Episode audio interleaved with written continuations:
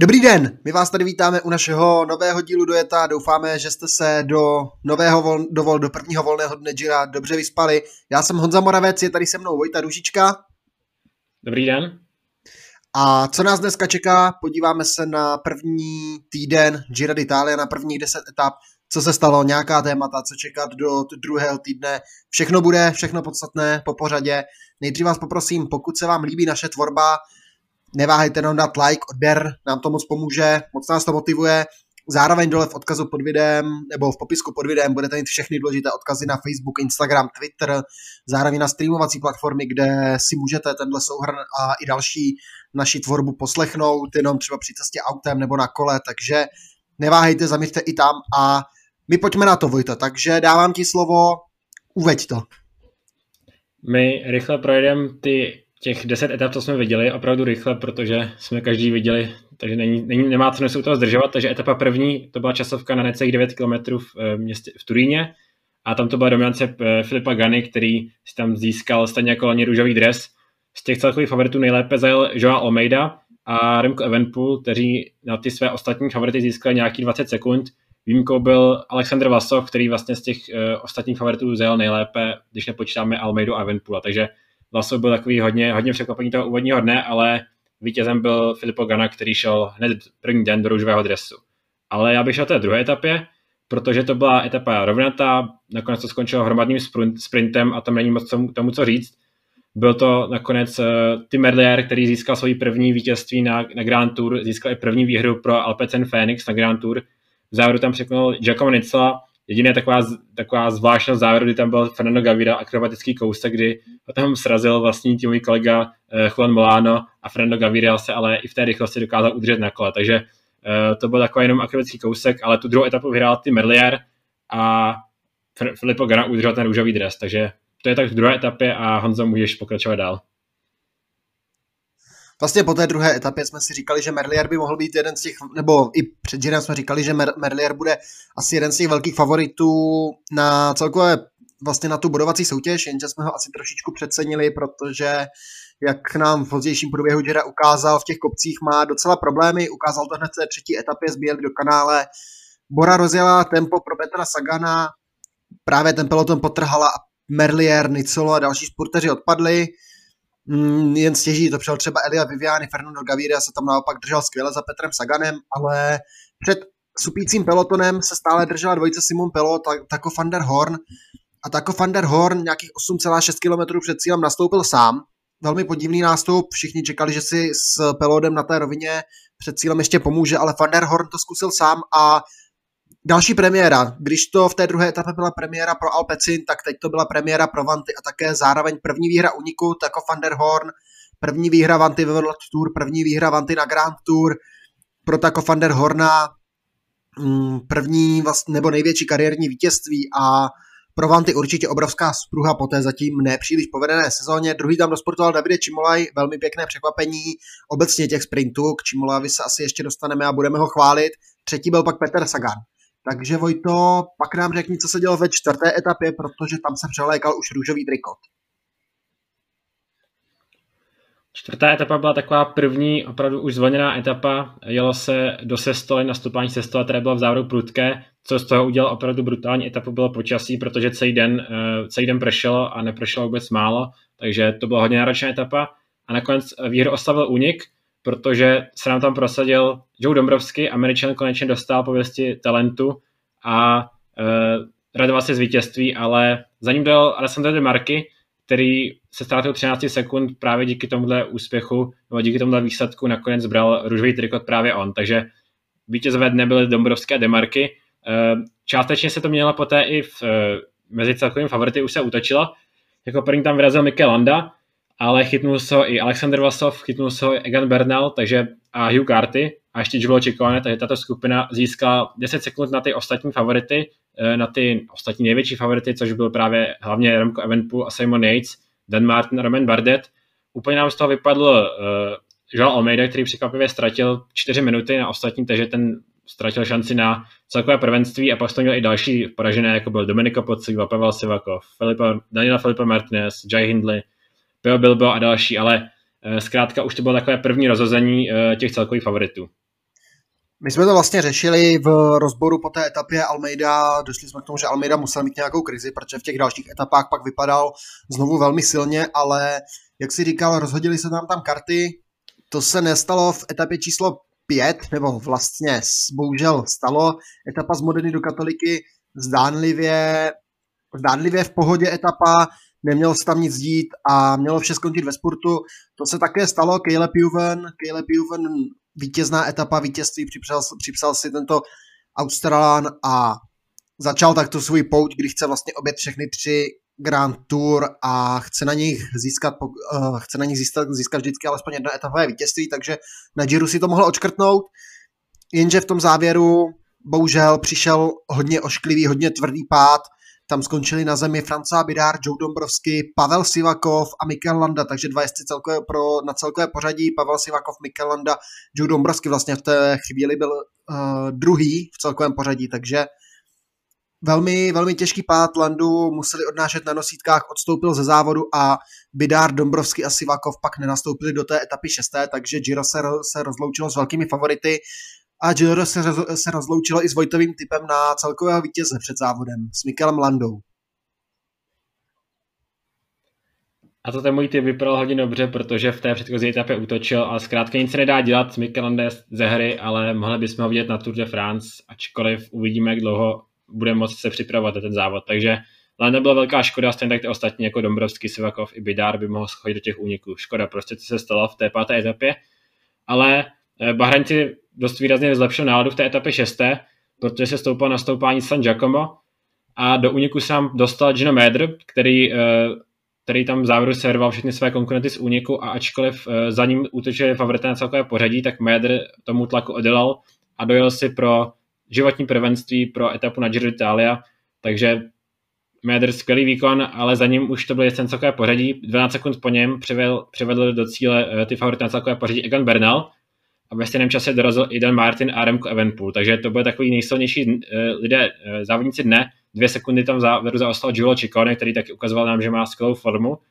A ty ostatní pak převezli Damiano Caruso, takže nám ukazoval, že uh, náhradní plán týmu Bahrain nebude Pio Bilbao, ale bude to právě Damiano Caruso, což nás možná trošku překvapilo. A co bylo podstatné, tak v závěru tam ještě s Simonem Yatesem dojel maďarský závodník Attila Walter, který eh, přeskočil díky tomu, že jel dobře v té čtvrté etapě v úniku, tak se nám držel celkem pořadí a díky skvělému výkonu v té šesté etapě nakonec přebral právě on růžový dres, protože Alessandro Marquez tam nechal nachytat v závěru a pravděpodobně i kdyby se nenechal nachytat, tak ten kopec byl příliš těžký, aby to udržel. A byl to Attila Walter, který právě první Maďar, Maďar v historii, který vezl uh, trikot lídra na Grand Tour. Peloton se nadělil už v polovině té etapy, Demarky tam nestihl to dělení, navíc Giro přišlo o dalšího závodníka Domenico Pocovýho, šel k zemi a etapu sice dojel, ale do té další už nenastoupil, takže další, vel, další ztráta jednoho z favoritů. Attila Walter, jak říkal Vojta, první maďarský závodník v růžovém trikotu, sám to pak komentoval, že nečekal, že by takhle brzy ve své kariéře měl vůbec šanci obléknout růžový trikot, ale stalo se a Giro pokračovalo etapou číslo 7 z Notareska do Termoli a Výhru číslo dvě si připsal Caleb Juvon. Byla to taková trošku klasikářský dojezd, bylo tam v Termoli jedno takové krátké 200-metrové, ale prudké stoupání, kde se mohlo nastoupit. To zkusil jenom Manuel Velety z týmu Eolo Kometa, za ním se tam pustil Daniel Os, ale nakonec to byli ty sportaři a Caleb Juvon se znovu, znovu dostal do nejlepší pozice a vyhrál před Davide Čimolem a týmem Merlierem. Petr Sagan se tam v závěru tlačil, ale zůstal zavřený u bariéry a pak to i sám komentoval, že to byla vlastně jeho, jeho hloupost, že se snažil nadspat tam, kde neměl co dělat, komentovali to tak všichni, ale pro Petra Sagana to byla zdánlivě poměrně velká ztráta v nebo to mohla být zdánlivě poměrně velká ztráta v tom boji o Maria Ciclamino. To by bohužel ale nový lídr Caleb Juven nemohl hned další den odstoupit. Caleb si další den hned po tom cha- chaotickém zá- na začátku e, osmé etapy, kdy tam hodně závodníků nastupovalo, tak jsem se dozvěděl, že Caleb Buven odstupuje. Nakonec se ukázalo, že to bylo kvůli problémům s kolenem, takže doufám, že Caleb Buven bude v pořádku, ale e, Caleb Buven myslím, že může být i tak spokojený s těmi dvěma triumfy, s kterými odjíždí z Gira a ten cíl, s kterým přijel, a to bylo vyhrát etapu na, každým grand, na každé Grand Tour, tak ten stále žije, tento, tento cíl sezónní ale nakonec ten únik byl, byl mezi trochu překvapivými závodníky, byl tam Nelson Oliveira, Nikias Arndt, Francesco Gavazzi, Giovanni Carboni, Kobe Gossens, Viktor Kampenarts, Alexis Gužár, trochu překvapil i Fernando Gaviria, který tam dělal skvěl, výborně. A byl tu především francouzský závodník z týmu Cofidis Viktor Lafay, který v závěru ten skopec, který byl sice poměrně krátký, ale ono zvládl v neuvěřitelném tempu, vlastně už od paty toho stoupání nastoupil, okamžitě si přejel Carboneo, který tam byl před ním a Lafay si dojel pro životní vítězství a i velké vítězství pro tým Cofidis a bylo to, bylo to hodně zajímavá etapa, ale mezi těmi celkovými favority se, se nic nestalo. Prakticky nic nestalo. Určitě jediný vlastně, kdo tam měl problém, byl Peo Bilbao, který tam spadl, takže nabral další ztrátu a jenom se potvrdilo, že Damiano Caruso bude tím lídrem týmu Bahrain Victorious do dalších, do dalších dní. Pak ale přišla etapa číslo 9, Castel di Sangro na Campo Felice, 158 km, hlavně poslední kilometry po Šotolině, takže naprosto epický závěr a hlavně asi vrchol toho prvního závodního týdne hned z nasjezdu z první vrchařské prémie dne z Pasogody přišel velmi smolný moment. Matěj Mohorič naletl do díry ve sjezdu, přeletěl přes řídítka, padl na hlavu, přerazil, přerazil, nebo vlastně urazil vidlici i s předním kolem a pak odjel na nosítkách do nemocnice, naštěstí se ukázalo, že měl jenom lehký otřes mozku, takže to dopadlo dobře ale Giro přišlo o Matěje Mohoriče a nejen o něj, protože etapu nedokončil ani Jasper de Bois z týmu Loto Sudal, takže nějaká taková záložní naděje spurterská pro tým Loto Sudal. Nedokončili ani Kleman Champusan, o kterém jsme tady před Girem říkali, že by mohl být jeden z velkých objevů Gira a, a Tomáš Marčinský z Lota Sudal do ní ani nenastoupil kvůli tomu, že vlastně říkal, že má ještě po covidu nějaké následky, že ho stále bolí hlava, necítí se dobře a tak Giro raději zabalil ze zdravotních důvodů. A první týden celý zakončila etapa číslo 10, Vojto. No, ty jsi ještě neřekl tu etapu devátou, když tak napadá, že tam byl to, to podstatné si neřekl z té etapy, tak já to řeknu. že nastoupání Campo Felici tady vrchol štěrkovým úsekem, kde jel z úniku, uh, jel tam, uh, no teď mi vypadla ta jména, takže jsem Jeffrey Bouchard Bowman a, a Jeffrey Bouchard, jo, díky kteří tam jeli v závěru a vypadalo to, že si mohlo dojít pro výhru, ale eh, nakonec to bylo jistý z pelotonu, protože tým Ineos tam rozjel opravdu hodně ostré tempo a Gianni Moscon tam vyvezl uh, Egana Bernala, sice první vyvezl Alexander Vlasov, ale poté ho si ho nasal Egan Bernal a dal si pro etapu i pro růžový dres, takže Egan Bernal vítěz Tour de France 2019 si získal až tady na Giro své první Grand Tour vítězství eh, v etapě a takže Egan Bernal se nám ukázal, posunul se nám do růžového dresu a za ním dorazil Čikované, Vlasov a čtvrtý pak Evenpool. Takže uh, to bylo k té deváté etapě a teďka můžeš říct tu desátou etapu. Tak děkuji za, za doplnění a za to, že jsi mě šlechetně přenechal teda tu desátou etapu zase zpátky. Etapa z L'Aquile do Fulíně na 139 km poměrně zvlněná, takže jsme predikovali předtím, že Bora by mohla rozjet tempo a roztrhat to, což se přesně stalo. Peter Sagan a jeho týmoví kolegové naletli na čelo, potrhali to do problému, tak dostali zase Tima Merliera, od kterého jsme asi čekali lepší výkony v těch horách. Dostali do problému Jacova Nicela, který se to sice snažil společně s Viktorem Kampenárcem se tam ještě vracet, ale nepovedlo se mu to ale těch sporterů tam bylo daleko víc, zůstali tam třeba Gaviria, zůstal tam Čimolaj, zůstal tam Viviany, takže ten souboj o etapové vítězství se mohl, mohl odehrát, jenže te, velmi technický závěr a tam bylo důležité být v klíčové pozici a Sagan se skvěle narval za Vecpal vlastně za Juana Sebastiana Molana, což je rozjížděč Fernanda Gaviry a pak do cílové rovinky vlastně najel jenom za Molánem a měl otevřené dveře k vítězství. Gaviria ho už na té krátké rovince nestihl přesportovat. Třetí skončil Čimolaj, čtvrtý Oldány a pátý Gianni Vermeers z Alpecinu Phoenix. Takže to byl tak jako hodně rychle, hodně proletnutý ten první týden a my se teď asi podíváme na nějaká, na nějaká témata. Moje první téma je Remco Evenpool na tebe protože kdo sledujete přenosy na Eurosportu, tak vám to asi neušlo. Každý den je rozhovor s Remkem Evenpoolem, ať je to spurterská etapa, ať je to cokoliv, tak Remko Evenpool se tam vždycky k něčemu musí vyjádřit. Co si o tom myslíš? Není ho až moc? No tak Remco Evenpool je zaprvé i vítěz toho prvního týdne, ale můžeme říct, že to je i vítěz, vítěz médií, no, protože rozhodně v té rozhodně dostává suverénně nejvíce času. Na jednu stranu je to pochopitelné, přece jenom dlouho nezávodil, na druhou stranu rozhovor i po těch sprinterských etapách byl trochu zvláštní, že se kamera vybírala úplně neustále, vlastně i na, pokud se jdete nějaké zahraniční weby, tak eh, tam je každý den o něm aspoň tak dva články, takže eh, pokud se zajímáte o Romika Evenpoola, tak určitě, určitě nestrádáte, protože eh, je o něm dost slyšet, možná i více než o některých závodnicích, kteří třeba tu etapu pak vyhrají. Ale na druhou stranu Evenko Evenpool je to docela pochopitelné, protože všichni čekali dlouho na to, kdy se vrátí a teď jsou zvědaví, jak půjde to Giro celé a jestli může vyhrát. Tak a ještě jednou Remko Evenpool, já bych se chtěl vrátit k deváté etapě a k takzvané Tunnel Gate, protože jestli jste to nezachytili, tak Remko Evenpool v té etapě deváté, tam se projíždělo tunelem, pak začala ta šatolinová část a Remko Evenpool prohlásil, že v tom tunelu se před ním málem dotkli dva jezdci Ineosu Koli, on se lekl a propadl o 20 víc v pelotonu.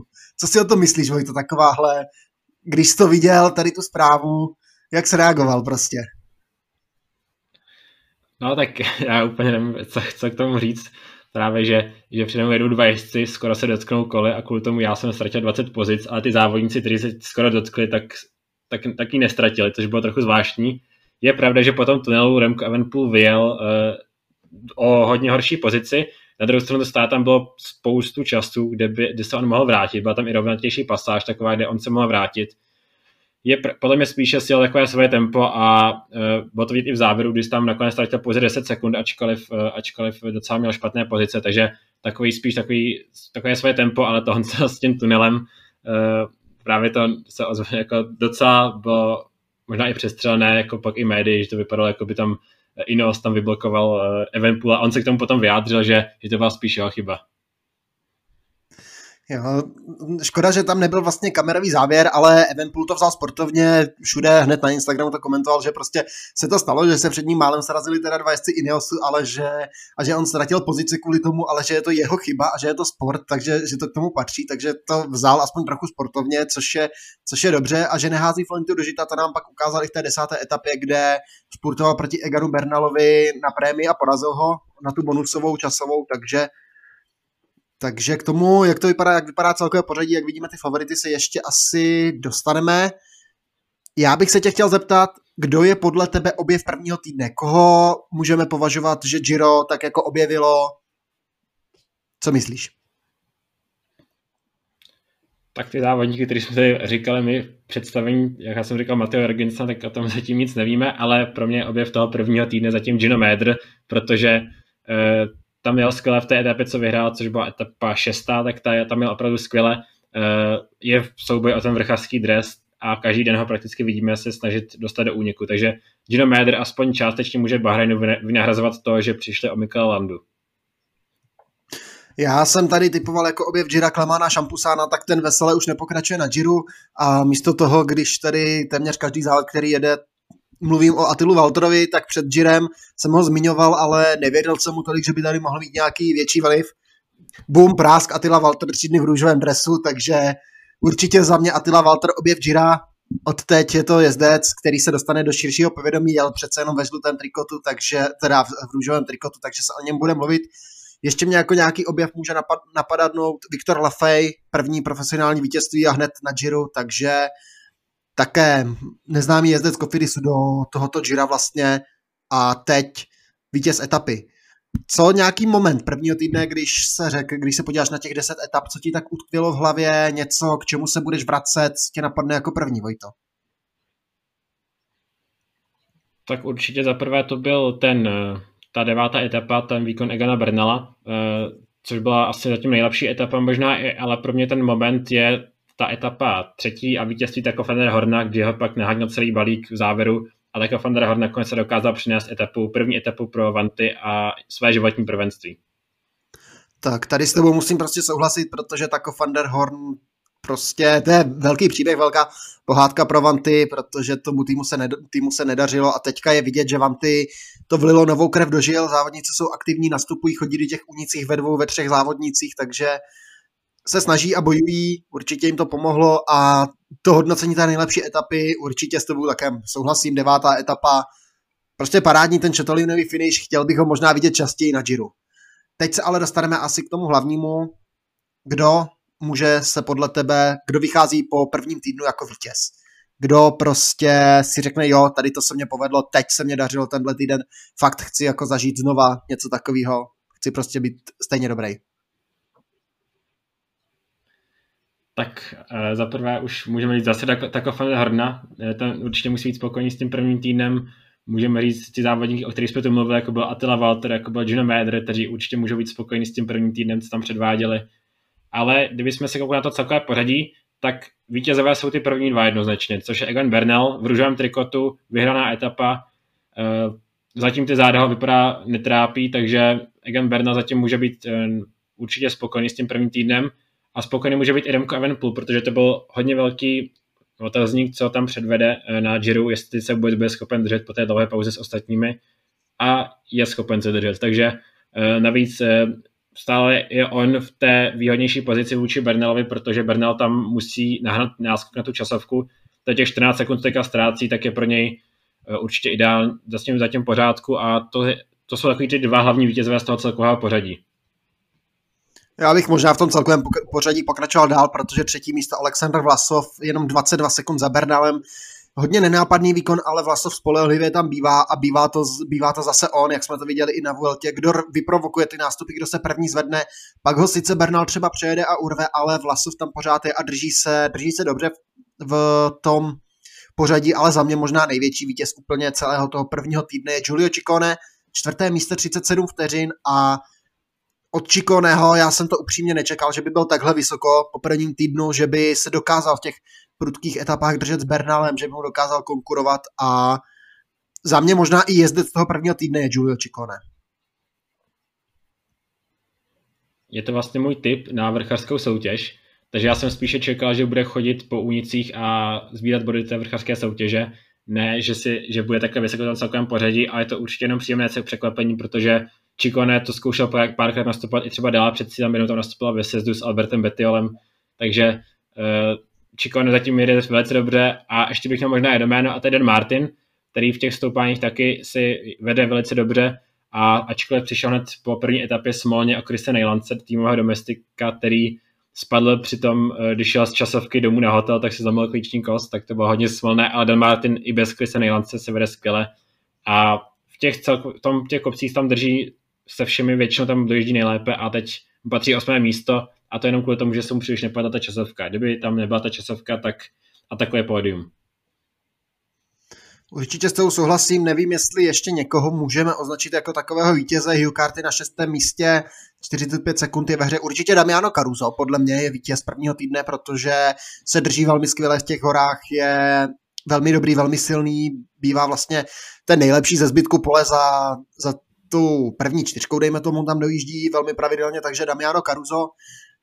Co teďka ta druhá strana mince? Nějací ti poražení. Určitě závodníci jako Landa Sivakov, kteří už nejsou, nejsou vlastně v závodě, bohužel smolně po tom pádu. Tak já vykopnu a začnu dvojicí Pejo Bilbao, náhradní lídr, který na závodě kolem Alp vypadal velmi dobře, že má dobrou, dobrou formu, ale je 21. 27 a není o něm vůbec slyšet v tom závodě. Jay Hindley, loni druhý závodník, velké překvapení, letos vyhlašoval, že se chce poměřovat s těmi nejlepšími vrchaři světa, tak je v tuhle chvíli 22. 4,28 ztráty, vůbec se neblíží tomu Jay Hindimu, kterého jsme tady viděli loni.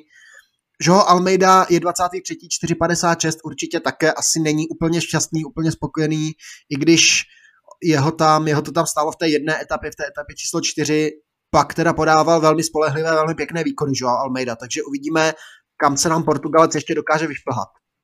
Co ty, Vojto? Koho, koho trefíš ty jako zklamání? Já souhlasím s, souhlasím s tím, koho se říkal, ale přidám k ní ještě George Beneta, který taky uh, zklamání týmu Jumbo. Uh, taky jsme ho čekali asi o něco výše a teďka 29. místo a spíše bude zkoušet ty etapy.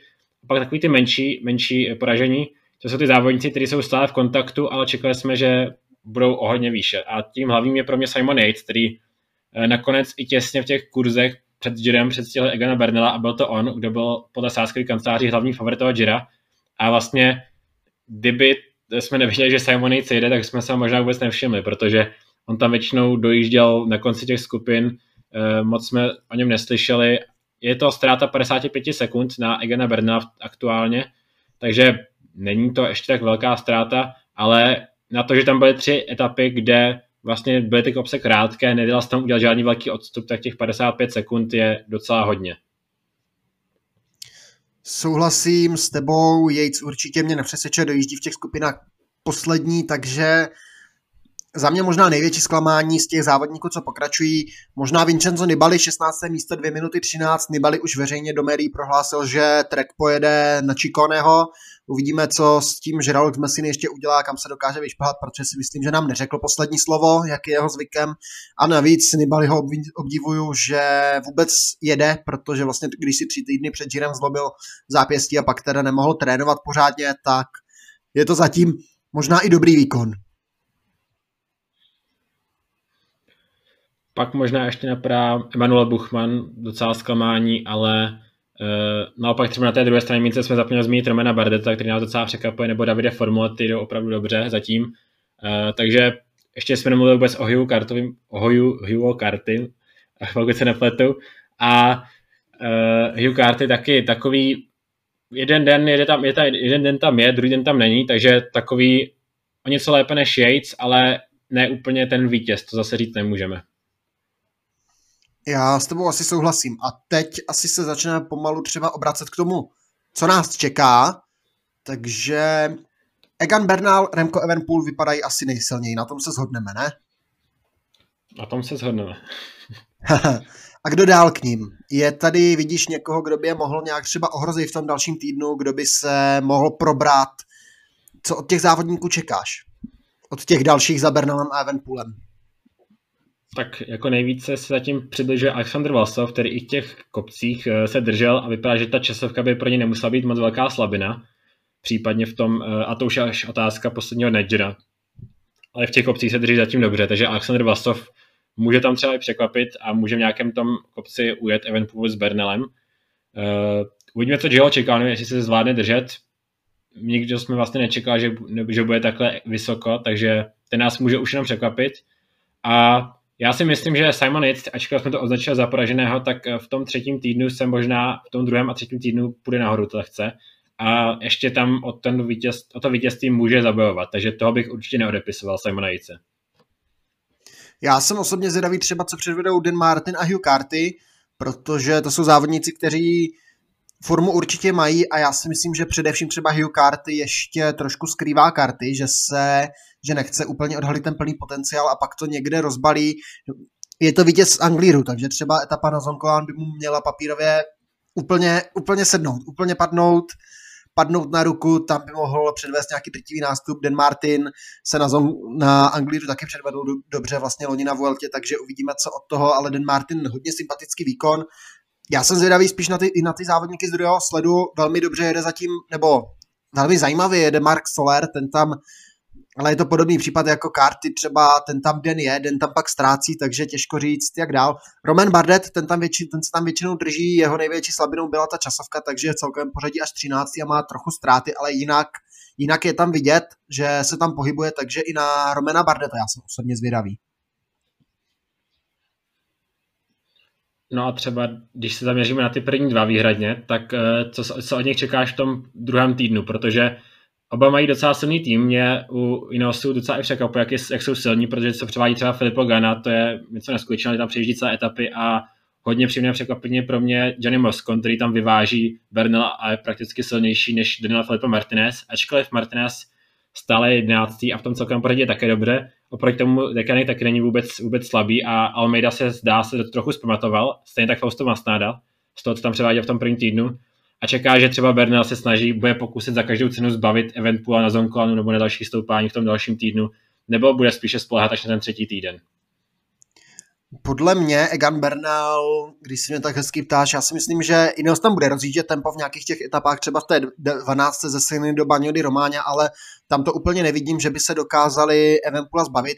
Já spíš čekám nějaký nástup na Zonkolánu, to si myslím, že tam Evenpool tomu tlaku bude odolávat hodně těžko, jednak tlaku Ineosu, jednak pak tlaku nějakému nástupu Bernala, Vlascová, Čikoneho a dalších závodníků. Tam jsem hodně zvědavý, jak se popasuje s takhle brutálním stoupáním.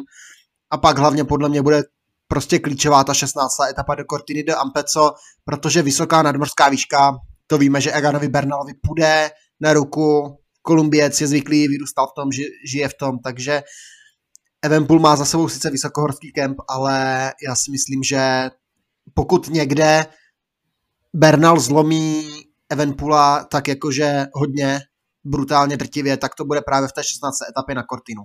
Ale úplně bych Evenpoola zase neodepisoval, myslím si, že se tam bude držet a že bude, že si pojede v těch stoupáních to své tempo, když odpadne a bude to tak nějak jako limitovat a že to nebude zas taková nějaká velká ztráta a že to Giro bude otevřené i do toho třetího týdne ještě. Ale očekávám, že Bernal... Mám krátkou poznámku, že Jo.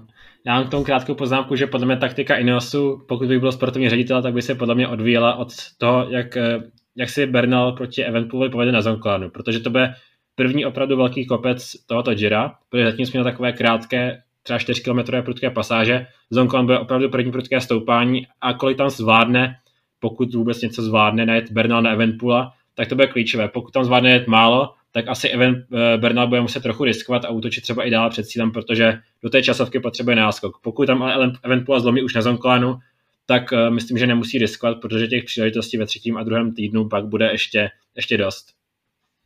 Mm-hmm. Tak a já bych se teď asi posunul od těch celkových favoritů k dalším soutěžím, protože Velmi zajímavá je bodovačka. My jsme tady před závodem tvrdili, že Petr Sagan ten určitě Giro dojíždět nebude, to prostě bez šance, pojede pak na Tour de France, to bude jeho hlavní cíl. Tak Petr Sagan po prvním týdnu vede bodovačku a vytváří se zatím, že Giro možná dojede a pojede si pro Malia či Klamino. Co myslíš? Vypadá to tak, že jo, protože ty Merlier nás asi trochu zklamal v těch kopcích, to už jsme říkali. A vypadá to, že to bude souboj Peter Sagan, Fernando Gaviria, Davide Čimlaj, protože ty Merlier ten tam v těch kopcích nestačí. Giacomo Nicola taky překvapivě ne, pro nás v těch sprintech možná překvapení, ale to, co se předvádí v těch kopcích, je trochu zklamání. A Elia Viviani, sice ty kopce docela zvládá možná nad očekávání, ale v tom třetím a druhém týdnu pak uh, po té 13. etapě rovnaté ty jeho šance vlastně skončí a bude to podle mě Sagan, Gaviria a případně, případně Čimolaj. No hlavně těch sprinterských příležitostí dál do Gira už nebude tolik, protože by měly být snad už jenom dvě. Etapa 13. a pak ještě etapa 15. možná, takže těžko říct, jak se to, jak to sehrají, ale já s tím hodnocením souhlasím. Merrier, jak jsme tu čekali velké věci a že to je jasný favorit na bodovačku, tak teď už si to nemyslím a souhlasím s tím, že ti největší vyzývatelé pro Petra Sagana budou Fernando Gaviria a Davide Čimola. I Gaviria nám ukázal, že se nebojí do úniku. Petr Sagan to ukazoval taky, že ty úniky mu nejsou cizí, ukazuje to vlastně dlouhodobě, takže bychom mohli vidět i zajímavý souboj o body na prémiích od, mezi Borou a UAE.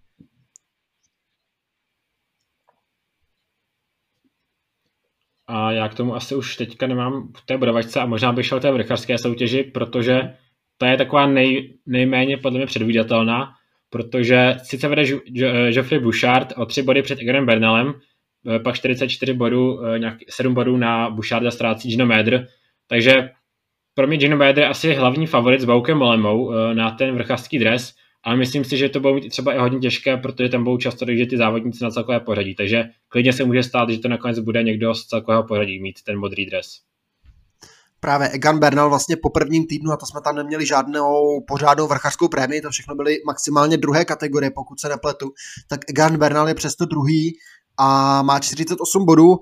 Nikdo úplně zatím neukázal, že by po tom vrchařském dresu šel ve velkém závodníci Evalo Kometa ho chvíli vezli. Gino Mäder se v něm chvíli vezl, ten si myslím, souhlasím s tebou, že pod něm asi půjde Jeffrey Bouchard, ten si myslím, že do toho půjde také, ale ten favorit větší je pro mě Gino Mäder, ale já si osobně myslím, že to bude právě někdo z celkového pořadí, že že by to, že asi i vítěz toho celkového pořadí, že ten jezdec, který bude růžový, tak bude i modrý, podle mě letos.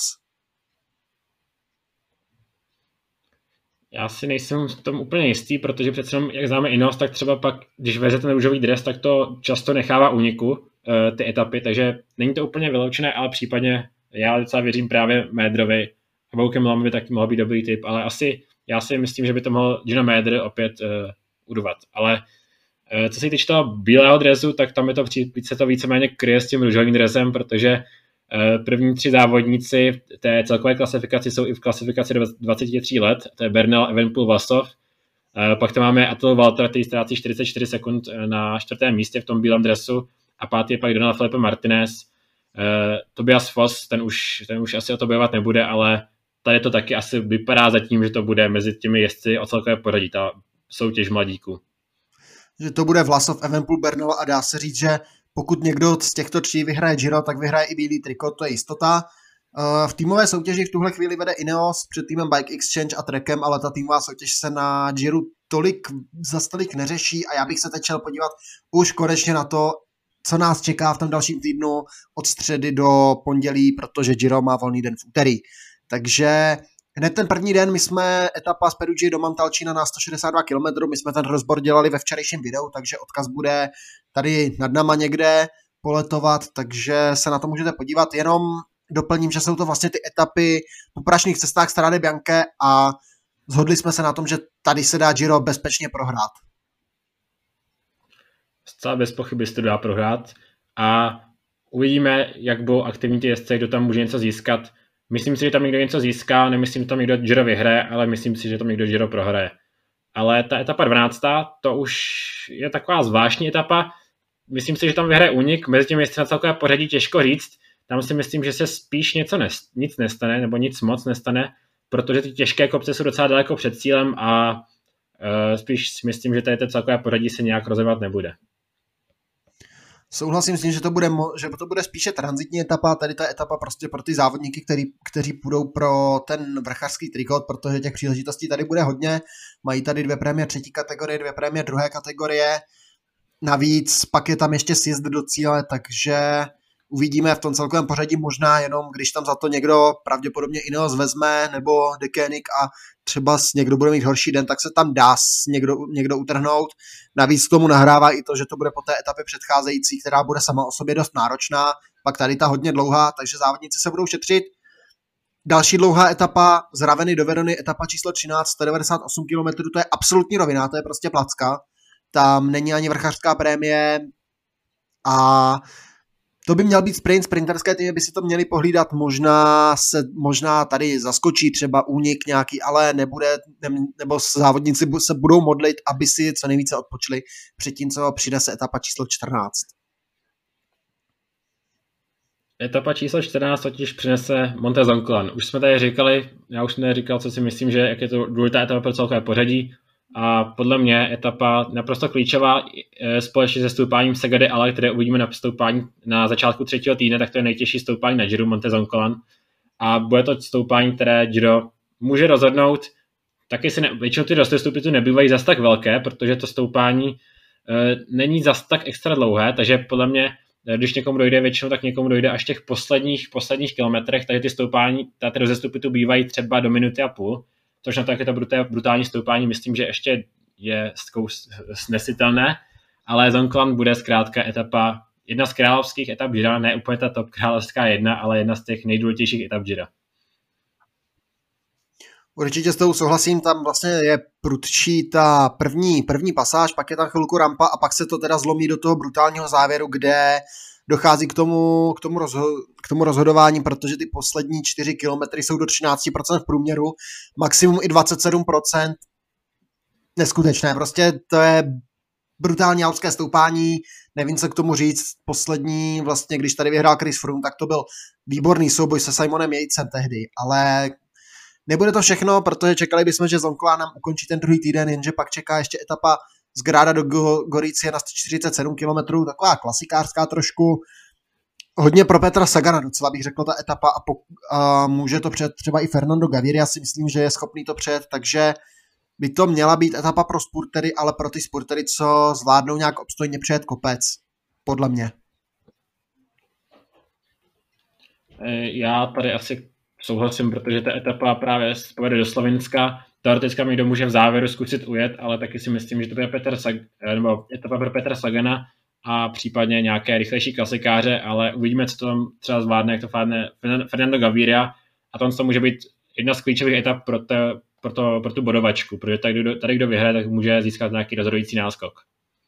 Nebo ještě bych se tam dal favorizovat i únik, těžko říct, ale důležitá a pro mě královská etapa celého Gira, říkám to od začátku, je ta etapa 16. Ze Sasile do Cortiny do Ampece, dlouhých 212 km, start v 35 metrech nad mořem, cíl ve 1210 metrech nad mořem, ale na trase Ichima Kopy 2231 metrů nad mořem.